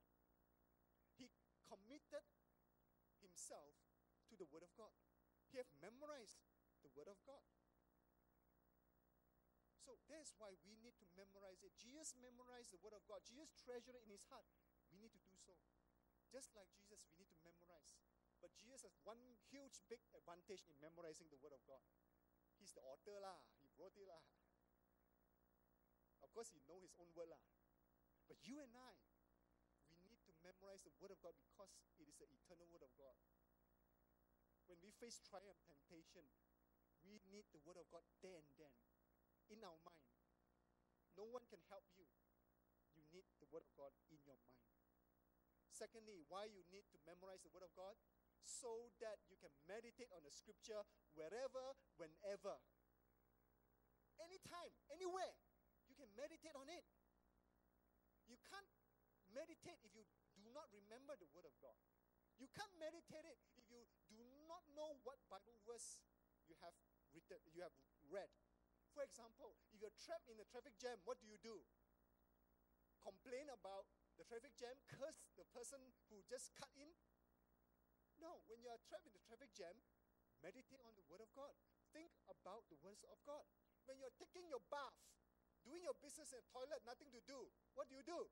Meditate the Word of God because in your mind. When you're waiting for your girlfriend doing all the shopping she wants in the shopping mall, what do you do? Meditate on the Word of God. When your school teacher is very boring, you're sitting in the classroom, nothing to do, what do you do? Meditate on the Word of God. When you can't sleep at night, don't know for whatever reason, what do you do? Don't count sheep. Meditate on the Word of God. But when you feel boring, when you listen to sermon, don't meditate on the Word of God.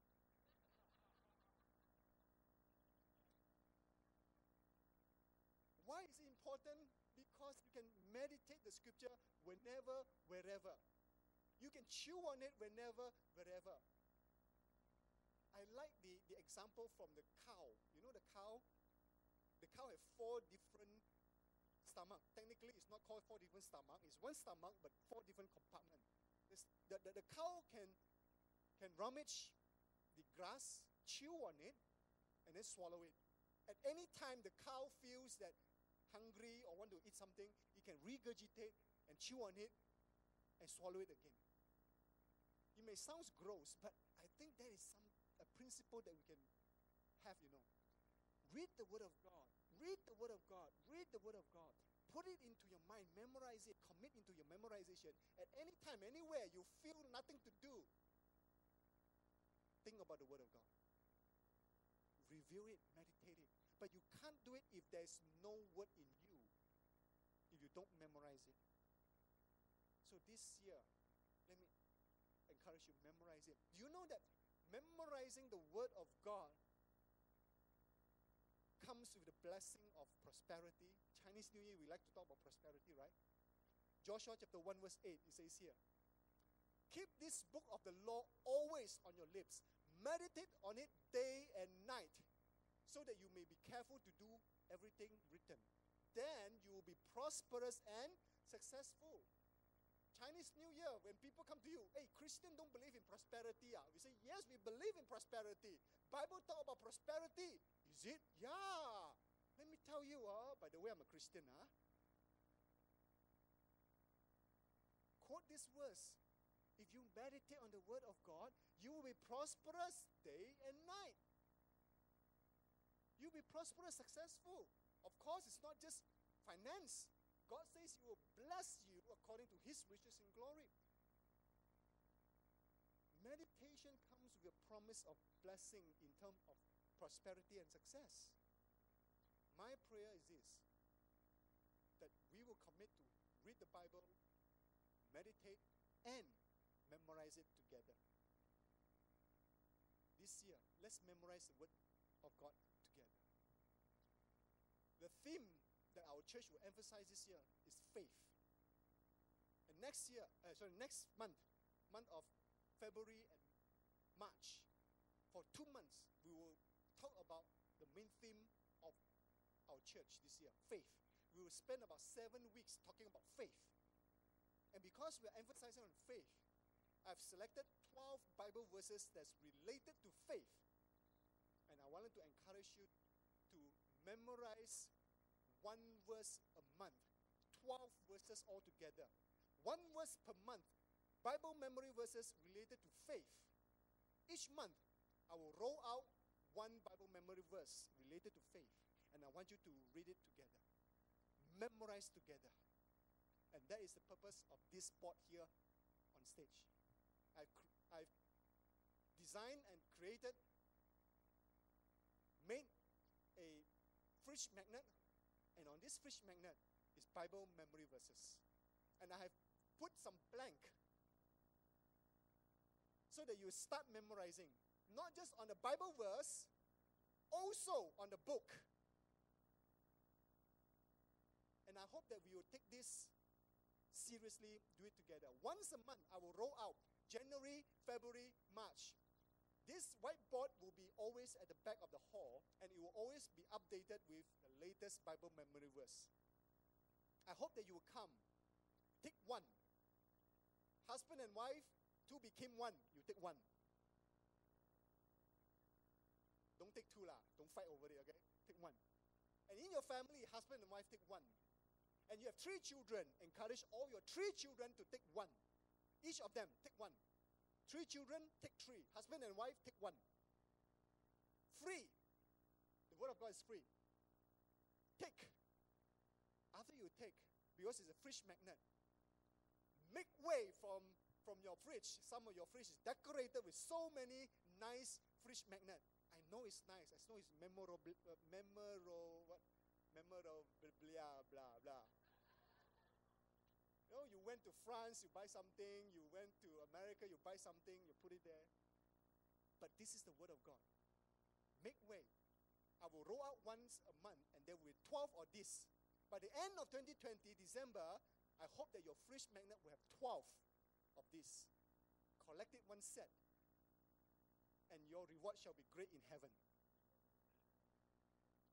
Young people, if you have your study desk, take one, stick it into your study desk. If you do not have something to stick on because it's magnetic, go and buy a magnetic pad from whatever bookshop. Stick it there. Memorize it together. Every month I will roll out one. And today is the one for January. Hope that we will do this together.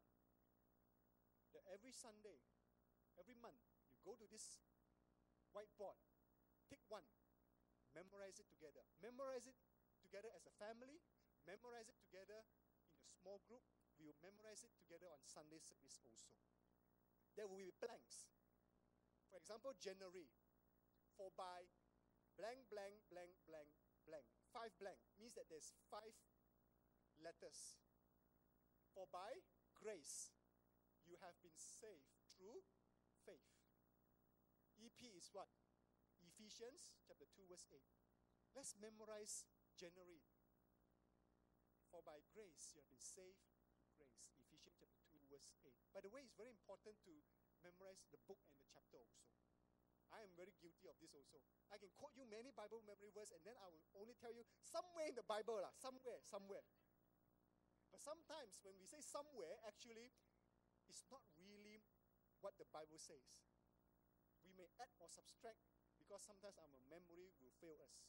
That's why knowing the verse, the Bible uh, book, it will help you to refer back. After the service, I hope that you will take from here. Every one of you, husband and wife, take one. Young people, young adult, take one. Even if you have children in children church, you want your children to memorize together, take one. But make sure that you do it together as a family. Make sure you do it together with a small group. And on Sunday, we will all do it together. Memorize the Word of God. At least by the end of 2020, there's already 12 Word of God hidden, treasured in your life to become a very powerful tool for you to meditate on, as a sword for you to overcome trial and temptation, to become the substance, a strong substance in your life to grow in spiritual maturity. We need to read the Bible, look into it intently. We need to continue on it, meditate on it. We need to memorize it, not forgetting it. And number four, we need to obey the Word of God. The Word of God is not just given for us to have information, it's not just about Bible knowledge. If you talk about Bible knowledge, there are many non Christian who have great Bible knowledge. And by the way, the devil have great Bible knowledge. But what is the difference between you and the devil? I hope that there is difference, huh? The great difference is this. We put our faith in Jesus Christ. But as we put our faith in Jesus Christ, we need to read, meditate, memorize, and obey the Word of God. The Word of God is given so that it can transform us, change us from the inside out to be more like Christ. The Word of God is never meant for us to study simply to increase our knowledge. The receiving, the reading, the researching, the remembering, the reflecting on the Word of God is useless unless we put it into practice. James chapter 1 verse 25 again. Whoever look intently into the perfect law that gives freedom and continues in it, not forgetting what they have heard, but doing it, they will be blessed in what they do. It does you no good if you only read it and not apply it. You can have all the Bible version in your bookshelf. You can install as many Bible apps in your phone. But you will not do you good if you do not obey, you do not live out. End up forgetting it. And that would be very foolish things to do. Matthew chapter 7, verse 24 to 27 says here, Therefore, everyone who hears these words of mine and put them into practice is like a wise man. If you hear the word of God, you put it into practice, you are like a wise man who built his house on the rock. The rain came down, the stream rose, and the wind blew and beat against that house. The circumstances, trial, temptation of life will come. Yet you do not fall because you have your foundation on the rock, the Word of God. You apply the Word of God. And next slide. But everyone who hears the word of mine and do not put them into practice, when you come to church, hear a good sermon, it tickles your mind, it informs your heart, you feel good. But when you walk out the hall, you totally forget it. Hear the word, does not put them into practice, is like a foolish man who built his house on the sand. The rain come down, the stream rose, the wind blew and beat against that house. It will fall with a great crash. Not just some simple crash, you know, great crash. Brothers and sisters, you have been in church for many years, heard numerous sermons, attended many seminars, conferences, Bible studies. Again, I would like to encourage you this obey the word, put it to practice, become a wise disciple, not a foolish disciple. I want you this year to really seriously make your best time, energy, and effort to become a wise follower of Jesus Christ, not a foolish person who missed the promise and the blessing of God. So this year, start obeying the Word of God. Start becoming the doer of the Word of God, not just the reader not just the attender, but the doer of the word of God. When God says, forgive, reconcile, restore, repent, we need to do that immediately. When God says, go and share the gospel, we need to obey. When God says, give generously, sacrificially, we need to start and obey. When God says, be still, be quiet, stay in the presence of God, we need to obey. When God says go, we obey. When God says stop, we obey. So that our life will be powerful, our life will be transformed, our life will be more like Christ, that we will have a deeper relationship with God, that our walk will be mature, not the same old person as last year, as last last year, so that we. Why am I doing all these things? It's because I want all of us this year to really change, to really make the effort to put in our time, energy, and effort to something that really matters for eternity, to put God first, to put the Word of God first, to put the soul of man first. And that is something that worth our time, energy, and effort. And by the way, I saw one ping pong ball there. I saw one name. Praise God for the first seed. This coming Chinese New Year, you may be meeting many people. That is a God given opportunity. Start a spiritual conversation. You don't need to preach one hour. Just start a spiritual conversation. Sow the seed. Let's do that. Let's give our best to the Lord. Lastly, in conclusion, let me tell you this. This year, let's read the Bible, meditate it, memorize it, obey it. But don't do it alone. Let's do it together. Why? Because two are better than one. There's encouragement, there's support, there's accountability. And if you can do it alone, you would have done it long time ago. We need to do it together as a church, as a body of Christ. May I encourage you this year? Let's do this together. Let's read the Word of God together. Let's meditate and memorize it together. Let's obey it together. Let's start this spiritual journey together. This year, I want to stretch your spiritual muscle. I want to see you grow as a disciple of Jesus Christ, not just the same old person. I really want you to grow strong in faith, to grow strong in your character, to grow strong in your maturity. I want to stretch your spiritual muscle so that you become strong. Many of you, you feel weak because you never exercise your spiritual muscle. Let's start right this year. Let's start right this year. Let's start. But I'll promise you this there will be challenges. The devil will not let you do this. The devil will not let you start. The devil will always prevent you from the first step to even start it. The devil will make you to resist to start it together. When you start, you find it's very hard. You don't even want to feel to start. I can guarantee you that. The devil will not want you to grow. And even if you manage to start, you find it very hard to endure, to continue. The devil is going to di- distract you, discourage you. To remind you that you are so lazy. It reminds you that it's okay to delay. Those challenges will come. And I can promise you that if you do it together, we encourage one another, we commit to it together. There's power in unity, there's power in encouragement, there's power when we come together. There's nothing that we cannot do. The story of the Tower of Babel, the people were united. And the Bible says there's nothing that they cannot do. But unfortunately, the people during the Tower of Babel, they did something against God. But when men come together, there's nothing we cannot do. This year, this month, today, let's do this together. By faith, commitment, committing to God, in reading the Word of God, meditating it, memorizing it, obeying it. To put God first, put the Word of God first, put the soul of man first.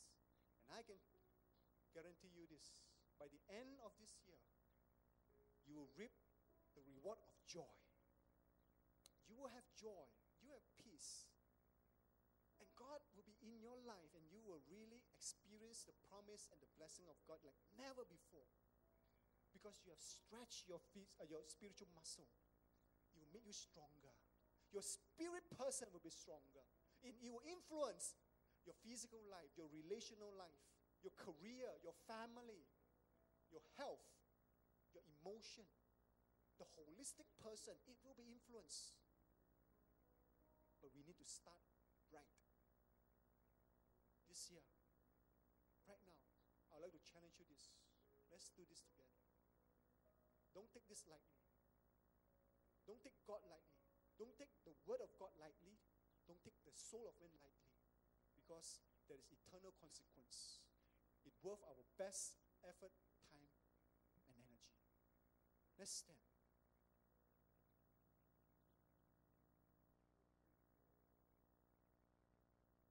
I'd like to invite the worship team. Let's sing this song, a song that we have not been sang for a very long time.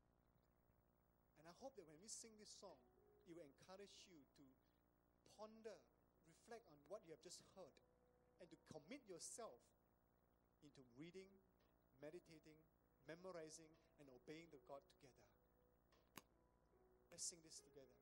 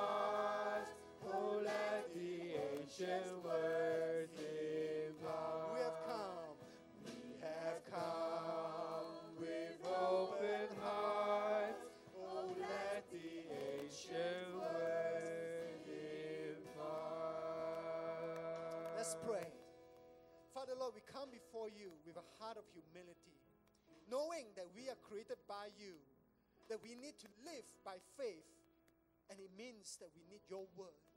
The man shall not live on bread alone, but by every word that comes from the mouth of the Lord, that comes from the living word of God, the eternal word of God. Father Lord, we have this privilege to have in our hand, in our devices, the eternal word of God. That this country has allowed us to have the freedom exercise our faith. Father Lord, let us not take this as granted. Let us not take this, Father Lord, as an opportunity that will be missed. I pray, Father God, that this year, that we will really take seriously the Word of God in our mind, in our heart, in our soul. That we will start to read it regularly, read it on a daily basis. That we will start meditating on it, think about it. That we will over and over again think about the Word of God and evaluate it upon our value, upon our attitude, our behavior, our character. You need to start memorizing the Word of God so that it became the sword for us to fight trial and temptation, that it will become the strength for us in time of needs, and so that we can meditate on it everywhere and anywhere that we go. Father Lord, help us also to obey the Word of God, that we will not just read and forget, we will read and obey when you say forgive, we will forgive. When you say reconcile, we will reconcile. When you say go, we will go. When you say give, we will give. When you say be still, we will come to the feet of our Lord Jesus Christ. Father Lord, this year, help us to start aright. There will be temptation, there will be distraction, there will be hardship. Because discipline requires us to give up and come out from a comfort zone. Help us to start, oh Lord, because we can't do it by ourselves. We need the encouragement of our fellow brother and sister to do it together. And we need the power of the Holy Spirit. Therefore, Holy Spirit, right now, I pray that you anoint each one of us, grant us and empower us in the name of Jesus that we will start, we will start, we will start, and we will continue, we will continue, and we will not forget, and we will do what it says. All because of the power of the Holy Spirit supporting us, empowering us. And as we do it with all other brothers and sisters in Christ, I pray that First Assembly will become a church strong in faith, strong in word, strong in character. That this will be a church that will have the favor of the Lord, the anointing of the Lord, the glory of the Lord will shine forth because we obey the word of God. Father God, this shall not be just a good message.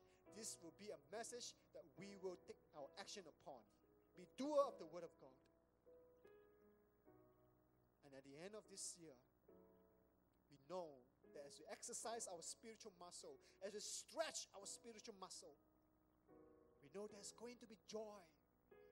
Those who sow with tears will reap with joy.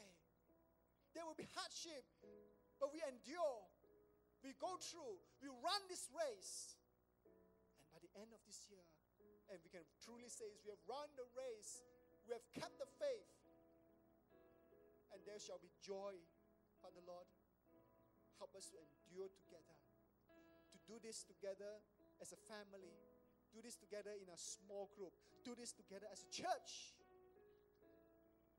Never again, Father Lord, that we want to be a lukewarm Christian not just a Sunday Christian, but we want to change, start aright.